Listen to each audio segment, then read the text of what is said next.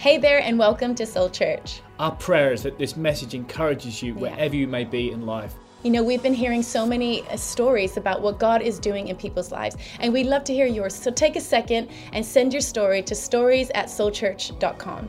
Thanks again for joining us today, and we hope that you enjoy the message. God bless. Should we stand? Let's pray, and then we're going to receive the word today. So good to be home. So good to see the church packed. Thank you for honoring us today. We, as Chantel said, we really love our church. And as great the opportunities are to travel from time to time, there is nothing like being in Soul Church, 4 Mason Road, and soon to be 55 Heartsease Lane. We got our new address this week. And someone brought to my attention that 55 is goodness and grace. Spiritual definition. So goodness and grace, Heartsease Lane. We're coming up, so I'm looking forward to that. So it's pretty cool. So why don't we lift our hands and just if you feel comfortable, you don't have to, but you should really. Unless you're driving, don't do that. Father God, we thank you, Father. We lift up holy hands to you. We just want to say thank you today for who you are and for what you've done. We thank you for everything that's taken place over the last week. We thank you for carrying us and protecting us and looking after us. But we thank you today that we would receive a fresh word from heaven. Father, I pray as I speak, Lord, it would just speak into people's hearts and souls and minds. In Jesus' name, amen. Amen. All right, you guys can take your seats. I'm going to read some verses out. And I want you to see if you can spot 2 words that appear in all 7 or 8 scriptures. Galatians 2:20, I have been crucified with Christ, and I no longer live, but Christ lives in me. The life I now live, I live by faith in the Son of God who loved me and gave himself for me. Romans 1:17, for in it the righteousness of God is revealed from faith to faith, as it is written, the just shall live by faith. Hebrews 11:3, by faith we understand that the universe was formed at God's command, so that what was seen was not made out of what was visible. Verse 7, by faith Noah, when warned about things not yet seen, in holy fear, built an ark to save his family. Verse 11, and by faith even Sarah, who was past childbearing age, was enabled to bear children because she considered him faithful who had made the promise. Last one, verse 30, by faith the walls of Jericho fell after the army had marched around them for 17 days. 18 times in one chapter we read 2 words together, by faith. I want to start a 3-week micro-series today called By Faith. By Faith. Everyone say by faith. This week we're going to talk about walking by faith. Next week, declaring by faith. And on Heart for the House Sunday, giving by faith. By faith. Faith.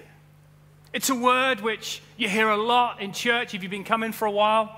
But it's a word that occasionally you hear outside of church. But it's a word that we can maybe misunderstand or not fully grasp. And if you've been coming for a while, maybe this will just be a reminder series for you. Or if you're new to church, I pray that it will be a word that really challenges us to grow and positions you and helps you see God in a new light. And our journey over the next 3 weeks, if you say what is kind of the series all about, is to really grasp an understanding of what faith is. And the best definition of faith that's helped me, I don't know who said it, I heard it at Bible school many years ago, is seeing our lives from God's perspective. Seeing our lives from God's perspective. So the question is, if that's a good definition of faith, what is God's perspective of how he sees me? And I think Paul answers this in Ephesians really well. In chapter 1, he says, blessed be the God and Father of our Lord Jesus Christ, who has blessed us with every spiritual blessing in the heavenly places in Christ, just as he chose us in him before the foundation of the world, that we should be holy and blameless before him, having predestined us to adoption as sons by Jesus Christ to himself, according to the good pleasure of his will, to the praise of the glory of his grace, by which he has made us accepted in the beloved. Verse 7, in him we have redemption through his blood, the forgiveness of sins according to the richness of his grace. So, if faith is how God sees me, how does God see me? Well, according to Ephesians chapter 1, God sees me as blessed, chosen, holy, blameless, accepted, loved, redeemed, forgiven, and favored. That's how God sees you and I. And this is how God wants us to approach life and walk through life. 2 Corinthians 5:7 says, "For we walk by faith, not by sight." So think about this. It's not just how God sees me. It's I've got to have faith to see me as God sees me. So it's by faith I am blessed. By faith, I am chosen. By faith, I am holy. By faith, I am blameless. By faith, I am accepted. By faith, I am loved. By faith, I am redeemed. By faith, I am forgiven. Now, as believers, guess what we're supposed to do? You ready? Believe. Believe. Now, I've met so many unbelieving believers over the last 2 years.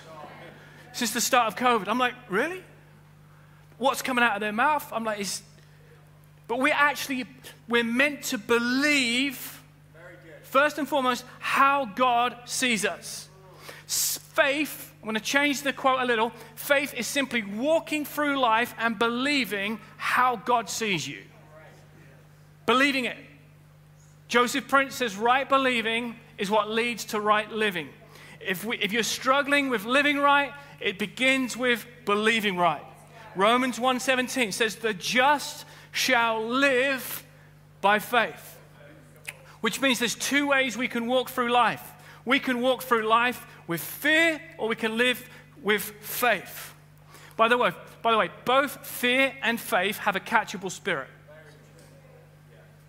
You can catch someone's fear. We talk a lot about catching COVID. You can also catch fear alongside COVID.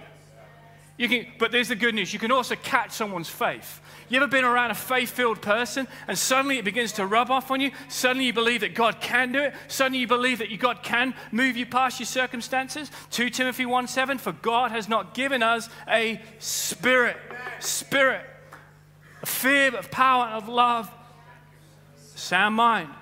You take your notes, write this down. People catch our spirit. People catch our spirit. This is why we got to make a decision in the morning to hear the word of God. Because when we leave the house, we don't just affect ourselves, we affect the people around us. We affect our spouses, our children. That's why daily we've got to renew our minds with the word of God. A fearful spirit is contagious and a faith-filled spirit is contagious. I love being in Nigeria. I absolutely loved it. For 3 days, it was remarkable. And I walked into church. There was a couple of thousand people in the room in this big tent. They can't afford buildings, so they just put tents up everywhere. Amazing. And everybody is just the faith in the atmosphere. People were on their knees. Every hand there wasn't a phone in sight. People weren't on Instagram. Oh, holy are you, Lord. No, people folk. And I turned to the pastor. I said, why is there so much faith in the room? He says, without it, they're finished. He says, if they don't have faith, they can't eat. He says, people are here today. And he says, if they don't get a word from God, if they don't catch them from heaven today, they might not be able to get through another week. The problem with us is we've got a backstop. There's no backstop in much of Africa. And I had my eyes opened again. Do you know how blessed we are, by the way? Can I just remind you today how blessed you are? Can I just remind you again that everything you're worrying about is everything's going to be okay? Can I just remind you again that God has not forgotten about you? Can I just remind you again there's probably going to be some kind of lunch waiting for you today? He said, Pastor Belay says, John, without faith, they're finished. Wow. He said, he was telling me they regularly experience supernatural miracles in their church. Blind eyes open, deaf ears open. Come on, we've got to wake up. God has called us to walk by faith, with the spirit of faith, the spirit of faith. Hang on, before you cheer, 1 Timothy 6:12 this says you've got to fight the good fight of faith. Faith is a daily fight. There is a tension, a fight every single day in between our ears, between fear and faith. It's a fight. And let's be honest, some days we win it, some days we lose it. But we've got to keep recognizing it. It's a fight. Right now, our country is in a fight. It's actually a fight for faith. I want to talk about walking by faith. Why does God want you and I to walk by faith? I'm glad you asked. Here's three big whys. Three big whys. And as you do this, you'll understand why there is such a big fight for faith. Number one is this. Faith produces rest. Faith produces rest. We all know the old saying, you can't put a price on a good night's sleep. Who likes a good night's sleep? An uninterrupted, no snoring, no kids jumping in your bed in the middle of the night saying there's monsters in the house. Who can just sleep for anything? You're like, where's all the sleepers? There was a guy on the plane, and I walked into him in the night. He had his leg, I banged into him, and he did not move. He did not move an inch. If that was me, I'd have been, blessing him.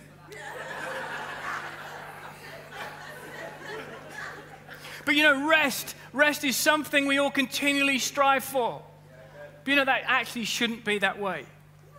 Because, you're taking notes, write this down. You can only enter the true rest of God by faith. By faith. Hebrews 4:3 says, now we who have believed, there's the faith, enter that rest. I'm actually believing today that some of you are going to grasp this and it's going to help you rest and sleep. Because John 10:10 says the enemy comes to steal. One of the things the enemy wants to steal is people's sleep. People's sleep. Who knows if you have a bad night's sleep, it affects your day.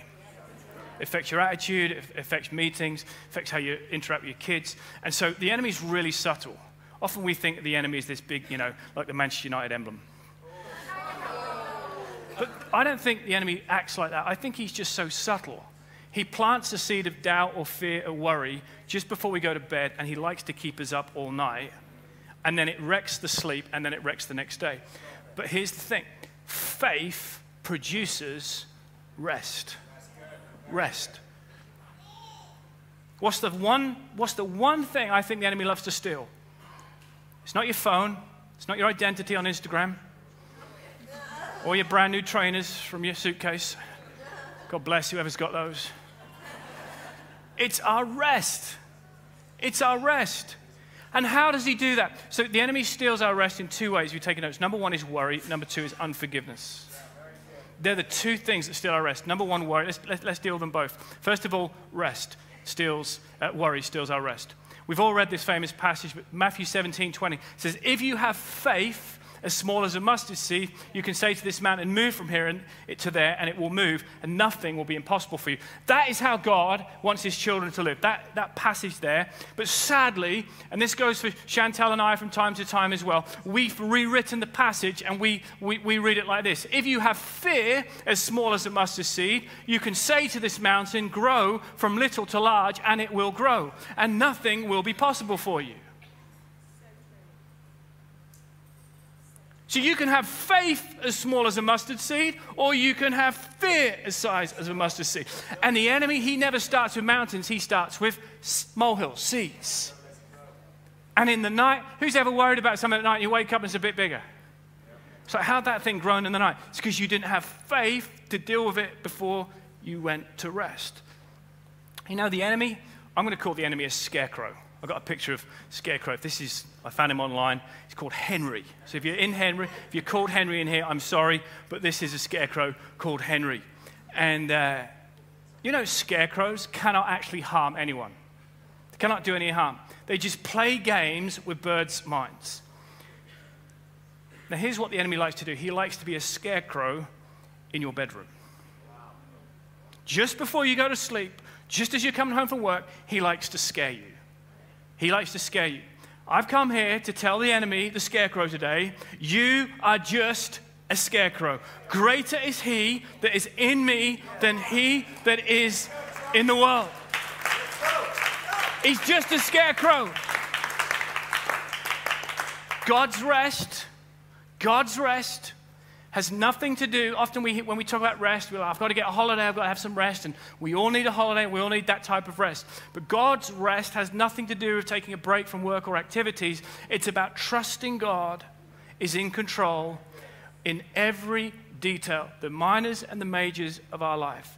Everything from your heating bill to your mother-in-law, to your Instagram impersonators, to your new church, to the person who's hurt you, to your mortgage rate potentially going up. God is in control of absolutely everything in your life. And so this is the deal. We have to trade our worry for trust daily. This isn't just a quick fix sermon. This is to give you some keys to help you on a daily basis get through. I understand the season we're in right now. There's so much fear in the atmosphere. There's so much uncertainty. So I want to give you some tools on a Sunday to help you on a Monday, okay? And we refuse, okay? So number one is worry. The second thing to give God our trust in, our faith in, so we can rest, is to let go of things that people have done to us. We refuse to be mad at the person who's hurt us. We make a decision that God will vindicate us. You know, being mad at someone actually doesn't hurt them. They're probably out at a party having a great night, and you're stewing at home, all upset, because that's what unforgiveness does. That's what unforgiveness does. Unforgiveness steals your rest. Steals your rest. And we cannot live in the rest of God if we're angry or worried. And this is why by faith, often when I studied this on the plane, I've never seen that rest and faith go together. Actually, true rest is associated by faith. And the only way we can truly enjoy our lives is to, three words, just trust God.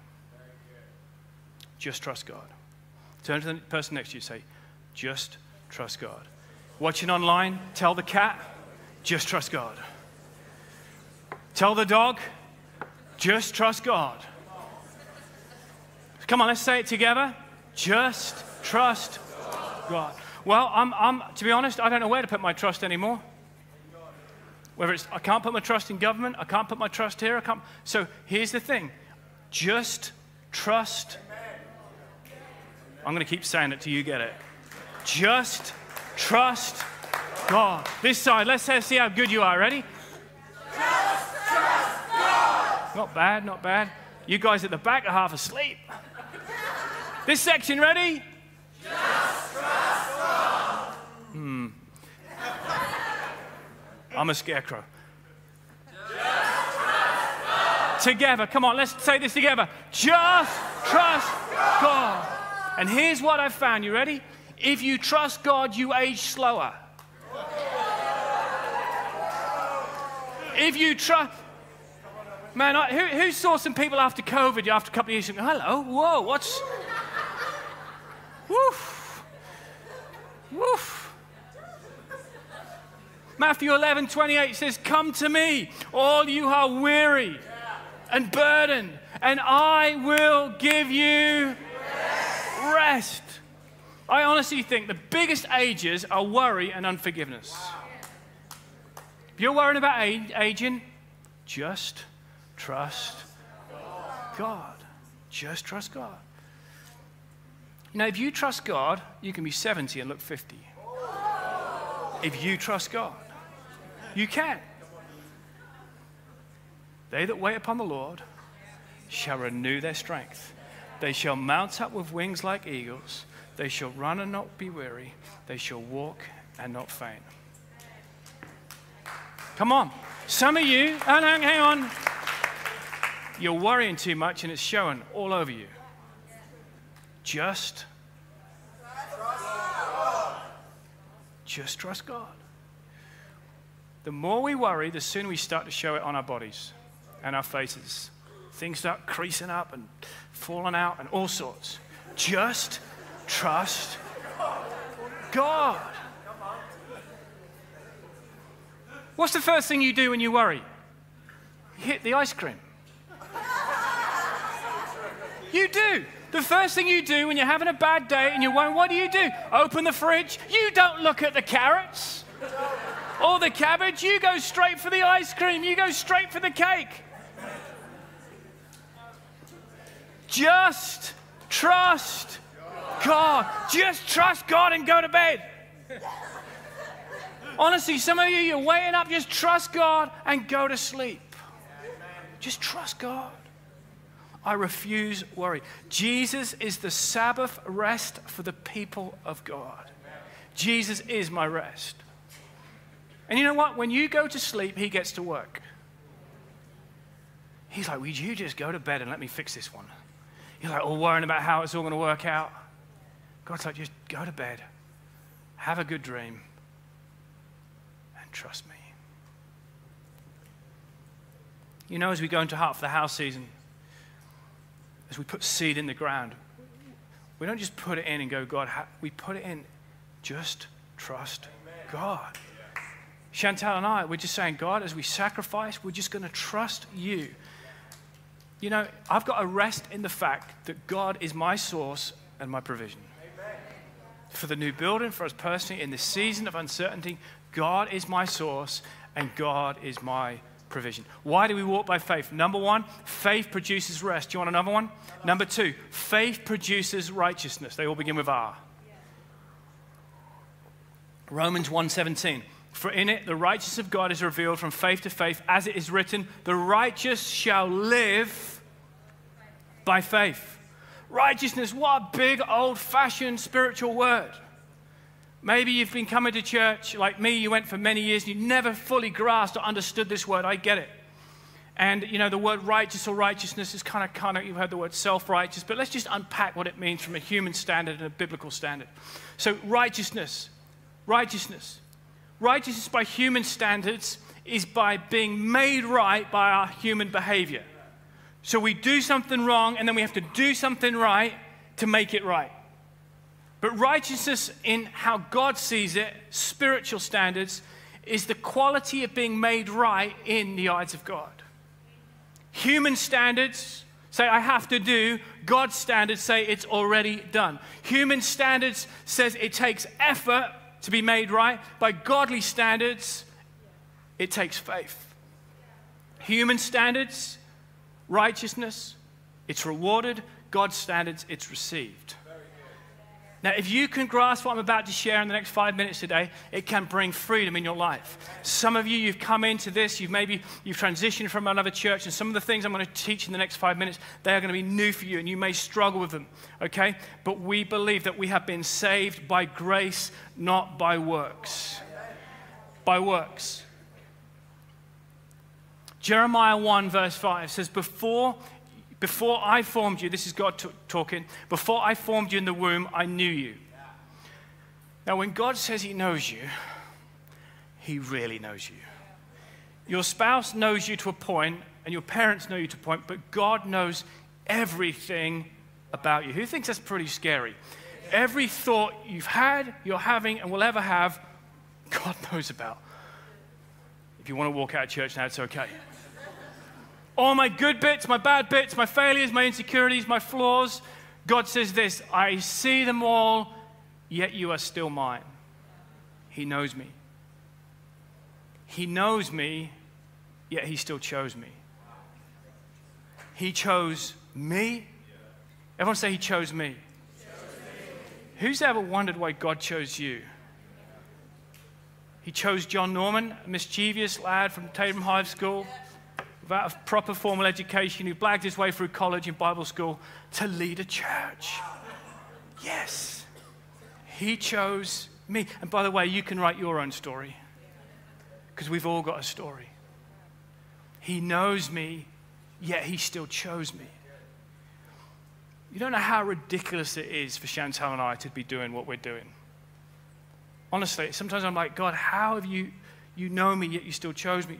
Chantal, many of you know her story. She was born into a gangster family in East Los Angeles, was meant to be aborted. before she was even born, went to 10 different schools. She was abused, her family in and out of jail.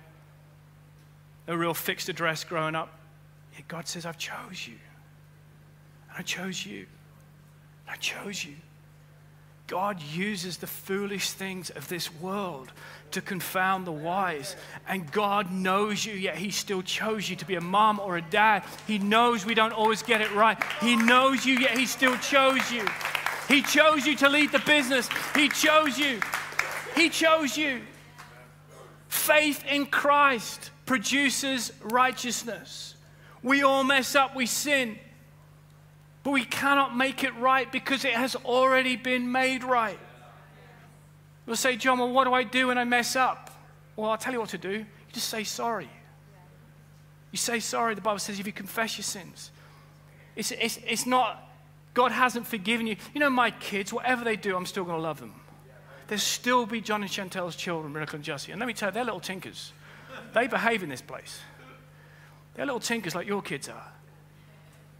I'll always love them and always forgive them because they're my children. How much more does our Heavenly Father forgive us? So when we mess up, we say we're sorry. We admit we've done wrong. By the way, don't tell God when you mess up, God, I'm sorry and I promise I'll never do it again, because you will. You will. Because I do. Oh, God, I had such a bad attitude at work today. I promise I'll never, ever, ever have a bad attitude again. And the next week, got a bad attitude. We live in a broken, fallen, messed up world. But it's having the humility to come to God and say, God, I'm sorry. His grace has already forgiven you. But it's an acknowledgement to the Father.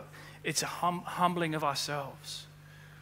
And as you do that, you remind yourself again that you're loved.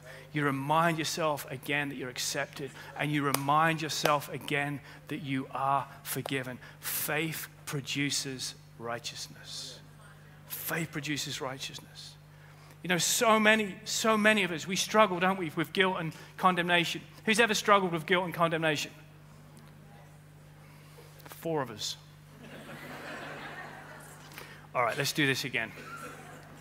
Who's ever struggled with guilt or shame or condemnation? Okay. The Bible says this, if anyone is in Christ. So if you have decided that Jesus is your Lord and your Savior, if you are in Christ, you are a new creation. The old things are passed away, and behold, all things have become new. Even when I mess up, even when I make mistakes, even when I fall short, I am still the righteousness of God in Christ Jesus. What is righteousness? What is righteous? Right with Him. I am still right with Him, even when I get it wrong, because there's nothing I can do to make it right, because it has already been made right through the cross. We are justified in Christ. What does justified mean? Justified means just as if I had never sinned.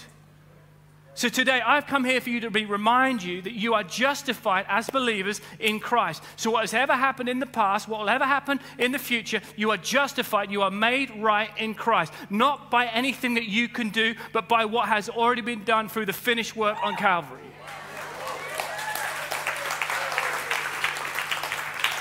Now, this is the secret. People who struggle with this teaching continue to sin.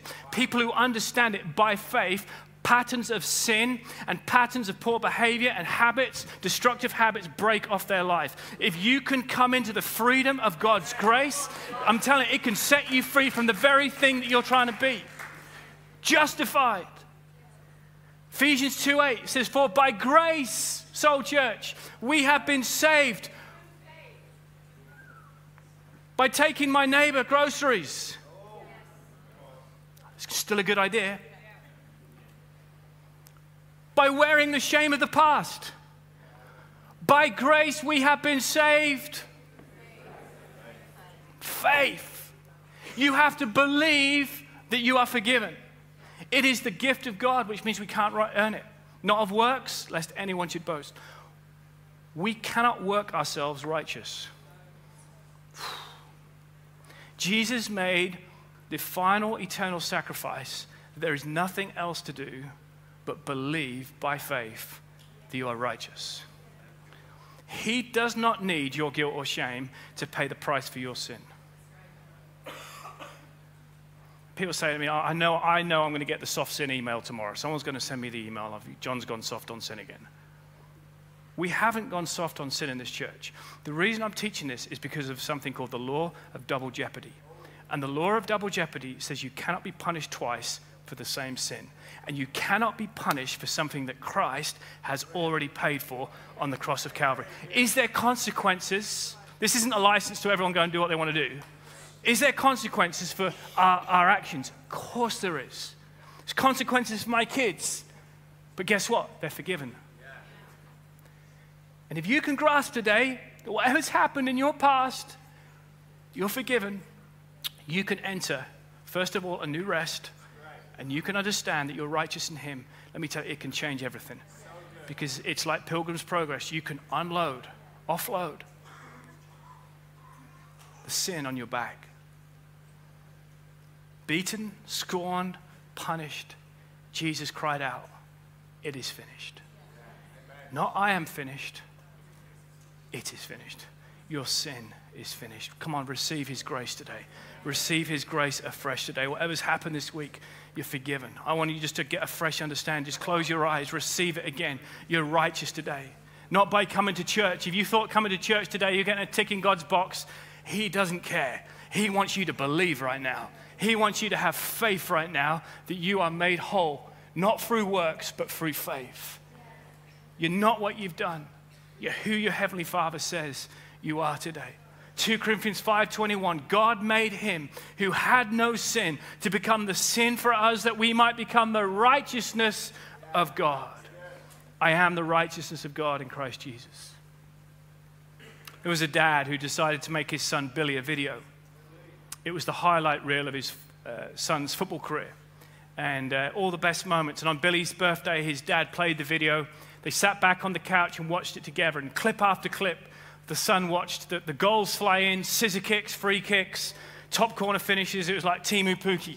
And as the last scene played, Billy sat back and said to his dad, "Dad, wow, that was amazing. Was I really that good?" What Billy didn't realize that was his dad had made him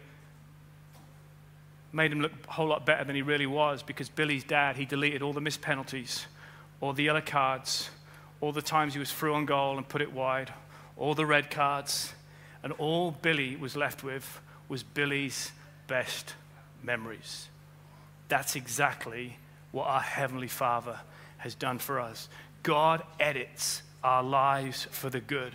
All the fouls, all the mistakes, all the wayward moments, they get edited out of the video. They don't make the final cut. And God, who is the master editor, adds in His righteousness instead of my red card. And my kit, which is covered with guilt and shame and past, He covers it with a robe of righteousness. I should be stained with mud and dirt, but God says, "No, I put my robe of righteousness over you and I declare you clean and holy, just how I see you." And God takes our entire lives, and instead of us writing our story over it, He writes His story over it. I'm so glad that God's stamp is on my life, not my stamp. My life would have been a mess if it wasn't for Jesus. Maybe you're here today and you're trying to go through life, and God says, "No, I want to put my stamp on your life. I want to remove the mud, the dirt, the past, and I want to place a fresh new chapter over your life." Stop remembering what God has forgotten. Romans 8:8 says, "There is therefore now no condemnation to those who are in Christ Jesus." The question is not today, has God forgiven you? The question is, have you forgiven you? Have you forgiven you?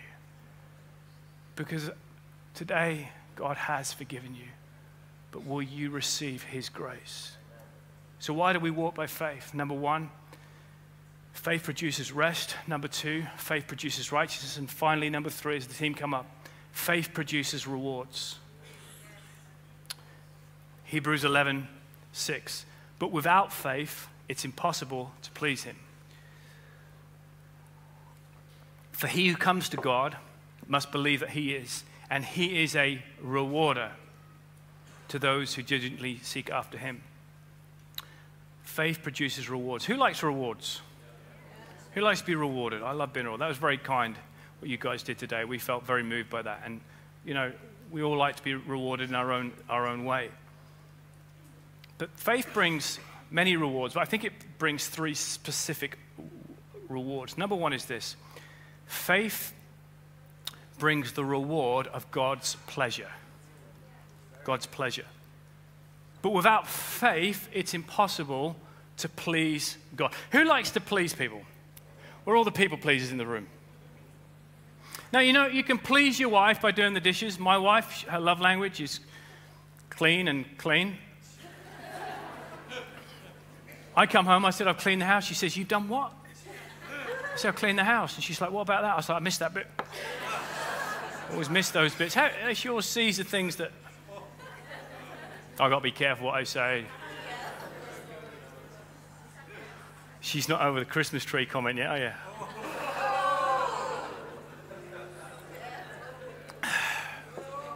You know, you can please your kids by taking them to the park. You can please your boss by working some extra hours. You can please your pastor by coming to church on time.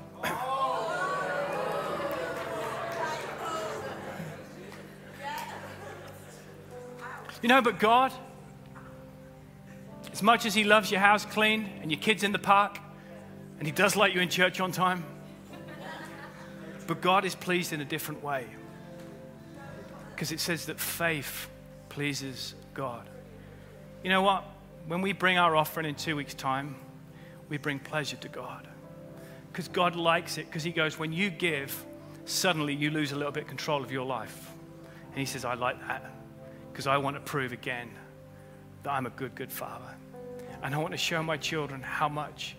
You see, when we hold on, we can't. God says, I can't get involved. I can't get involved if you don't give me something to work with. You have to create space in your life for God to fill. And so as we give, we please God. God isn't pleased with how we dress, but keep dressing nice, how well we speak, how educated we are, what school we went to. None of those things actually please God. The thing that pleases God is faith. I said to Chantel this week, I said, I want to give my heart for the house now, this week. A heart for the house, I want to give it now because I want to get the seed in the ground now. And as we gave this week, as we stepped out, I felt a closeness to God this week that I haven't felt for a while, because it was like, God, I need you to. It's like, wow. You see, when you step out in faith, there is a closeness again to God, because you have to rely on him and lean on him. And half the house, this is a season for you to trust God in this area of your life. And it pleases God. It brings him pleasure. The second thing that faith does, the faith brings the reward of greater faith. Faith produces faith. You know, we've had so many challenges with the new building over the past 12 months and 5.5 years. But there is only one reason I know that we'll get through this month, because we got through last month. That's the only reason, because faith produces faith. I remember when we first started out on this journey, we needed £80,000 for architect fees. I was like, God, I bet you can't get us £80,000. Now we're trusting God for millions. Millions. But back then it was like what Jesus said. He says, if you have faith as size as a mustard seed, you can say to this mountain, move from here to there, and it will move. Nothing will be impossible. Put a mustard seed up on the screen. I want you to understand the size of the mustard seed. Because I've always thought, that, I just need mustard seed faith. But God said, no, mustard seed faith is entry point. It's entry point. That seed is like half the size of your pinky fingernail. But mustard seed faith produces mustard leaf faith. Wow, there it is. And mustard leaf faith produces mustard tree faith. And mustard tree faith produces mustard forest faith. And God is saying, hey, if I can just start you with a seed, If you can just put something in the ground at Heart for the House, I want to prove to you that I am real, that I can get you through. I want to show you that I'm in control. And if you could just get a seed in the ground, maybe I could show you what it is to see a leaf and to see a tree and to see a forest. 5 years ago, I'm, Lord, if we could just have enough money to pay the architects. I can't even think about the forest ahead. And God says, you know what? I'm going to prove to you that we can pay the architect's fees. God, we're going to need something a little bit bigger than the architect's fees. But because I've already seen God do it with this, I think God can get us to here. And because God's got us to nearly the end of phase 2, I know God can get us to phase 3. And if God can prove himself at phase 3, God can get us through to phase 4. He who has been faithful, he who has been faithful will continue.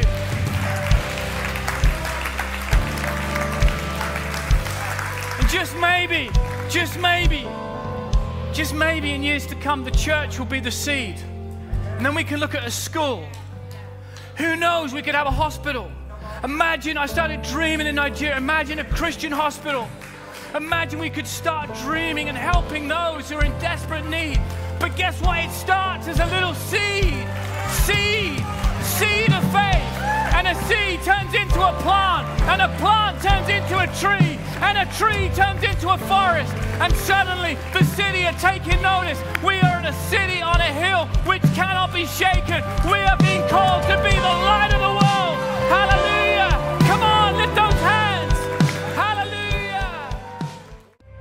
Remain standing. Faith, it brings the reward of God's pleasure. Faith brings the reward of greater faith. I said to God, I don't even want my faith to have started yet. I felt so much faith in Nigeria. I felt like I haven't even got going yet. And today, maybe it's a seed for you. For me, I'm like, I've got a tree of faith, but I want it to grow into a forest. But we've all got to start somewhere on this journey. And Heart for the House is this opportunity to prove God. But the third reward for faith is this. Hebrews chapter 11, verse 1 says, now faith is the assurance of things hoped for. You know what faith produces? It produces hope. In a hopeless world right now, we need faith. It is hopeless outside of these walls. And so what do? We hold on to hope. How do we hold on to hope? You've got to have faith. But you've got to have faith in the right things. Because some of us have had faith in our football team. Some have had faith in the government. Some of us have had faith in celebrities and they've let us down. Don't have faith in me because I'm human. Our faith and our trust is in God. We've been singing it. He is our Redeemer. And so we hold on today. We hold on to hope in a hopeless world. But faith produces hope. Faith produces rest, righteousness, and rewards. Now come on, who's saying today, I make a decision this week, I'm going to walk by faith. I'm walking by faith. I'm not going to walk with the spirit of fear. I'm going to walk with the spirit of faith. I'm leaving here today and I'm going to leave with my head held high, my shoulders back. If my God is for me, then who can stand against me? I've got faith for tomorrow. I've got faith for my future. I've got faith. I've got faith for my family. I've got faith for my finances. Hallelujah. Sorry I preached a bit long, but in Nigeria, they told me to preach as long as I wanted. And I said, is an hour good? That's too short, Pastor John. You've got to keep preaching. So sorry, it's just rubbing off on me a little bit. You know, I want to pray for three groups of people. First is you saying today, I'm going to trade my worry for rest. You're just allowing worry. That bit was for you. You're saying today, just going to trust God. Just going to trust God. Just trust God. That was for me. Where are you? You're worrying. You're worrying about what's happening around. Just come on. My hand's up. My hand's not just up. My hand's up because I'm asking God for some help right now. Come on, we've got so many obstacles ahead of us. Come on, we can't have rest if we have worry. We've got to choose which one we go to sleep with tonight. The devil's just a scarecrow. He's harmless. He's harmless, but if you allow him, he will scare you. He will frighten you. He will steal your rest, your sleep. Come to me. Come to me, all those who are heavy laden and burdened, and I will give you rest. Father, I speak rest. I speak the rest of Christ over your church right now. Father, we trade our worries. We cast our cares and concerns unto you. We give you our children, our families, our grandchildren, our jobs, our mortgages, our electricity bills. We give all the things over to you which in the natural make no sense right now. We give our world to you, Father God. And Father, we choose right now to trust you. I speak sleep over your church tonight. For those who are struggling with insomnia, for those who are struggling, Father, they're battling with their mental health. It's keeping them awake. Right now, I speak your peace, the shalom of God, complete sleep, Father, complete peace, Father. We receive it right now by faith. I want you to say this right now. I receive it by faith. You say, I receive it by faith. By faith. By faith. All right. I want to pray for another group. Today, I choose to believe by faith that I'm righteous, that I'm forgiven. Maybe something happened in your life a long time ago and you've never been able to forgive yourself. Maybe things have happened recently. Maybe you're living with guilt and with shame. But today, you've understood that there's nothing more that you can do apart from believe that you're forgiven. And as you do that, as you begin to renew your mind, God's going to set you free. But if you're holding on, I want anyone walking around, anyone looking around, I want every eye closed, but you're holding on to shame, to guilt, to condemnation, to things in the past, and you cannot forgive yourself, today, Jesus wants to set you free. Slip up your hand right now, all over this room, just slip it up. God wants to forgive you right now. Freedom, freedom, by grace, by grace. I choose to believe, say this together, I choose to believe. By faith, I am forgiven. I am free. I am whole. I am the righteousness of God in Christ Jesus. I walk by faith and not by sight. I am free from the law of sin and death. In Jesus' name, amen. I speak freedom over you right now. By faith, you are free. By faith, you are free. I want you to tell someone this week. I want you to share your story with someone. I want you to tell them that you're forgiven. Sometimes you've got to tell someone that you're forgiven. You have to publicly, you have to let it out. Holding it in, you need to talk to someone. This is why being in a group is so important in church, because you find safe environments to trust people. And if you're not in a group, there's an opportunity to get in a group, to find community, and share your story. Rest over worry, righteousness over works. Number 3, I make a decision today, I'm walking by faith, and I'm going to choose rewards over wandering. I choose to be a God pleaser. I choose to grow my faith, and I choose to hold on to hope in this hopeless world. So today, you're saying, I'm going to choose rewards. I want to be a God pleaser. I want God's rewards over my life. Come on, let's receive it by faith. I want to pray for people who are struggling with their faith. You're saying, God, all I want is a mustard seed. If you just need a mustard seed of faith, you just ask God, help me, just a mustard seed. For some of you, it could be, God, I want to grow my faith into a tree. I want to grow it into a forest. But God, I need to start somewhere today. I need to start somewhere today. So God, I pray, Father, that you would strengthen us. You would strengthen us. You would prove yourself real again in our lives. As we let go and as we trust you, Father, we don't want to be people pleasers. We want to be God pleasers. And we know that faith brings pleasure to you. In Jesus' name. One more group of people I want to pray for. You've never made a decision to follow Jesus. Maybe you've been coming to church for many months, weeks, years. I don't know how long you've been coming for, but you've never made Jesus the Lord and Savior of your life. And today you're saying, John, I want to receive the grace of God.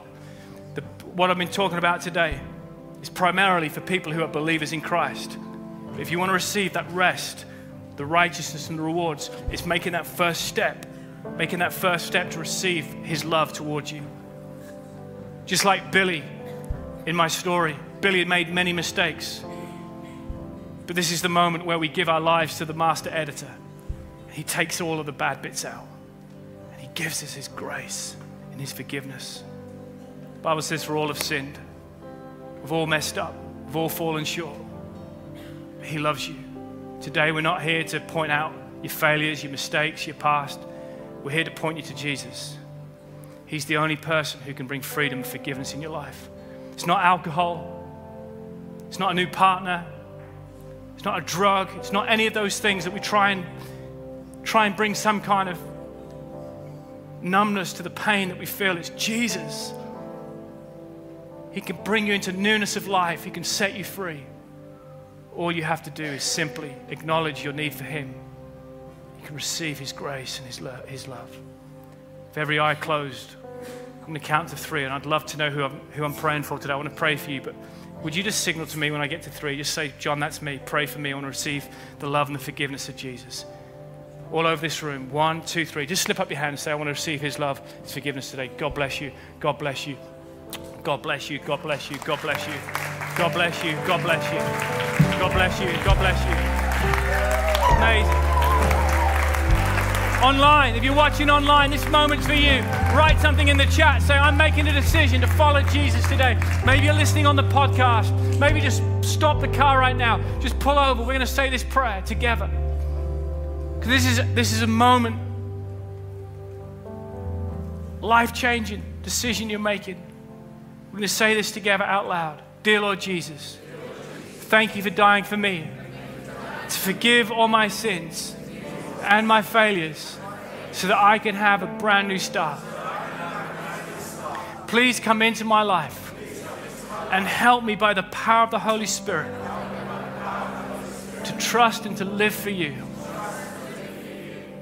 Amen. Amen. Would you congratulate everyone in the room, online, who said that prayer today?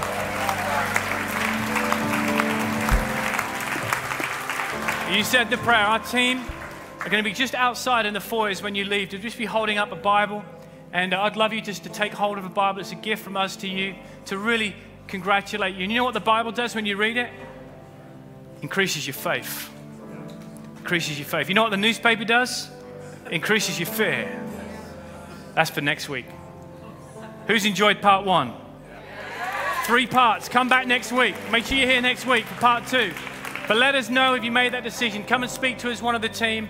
And we want to help you take your next steps forward. Fantastic. Thank you, Jesus.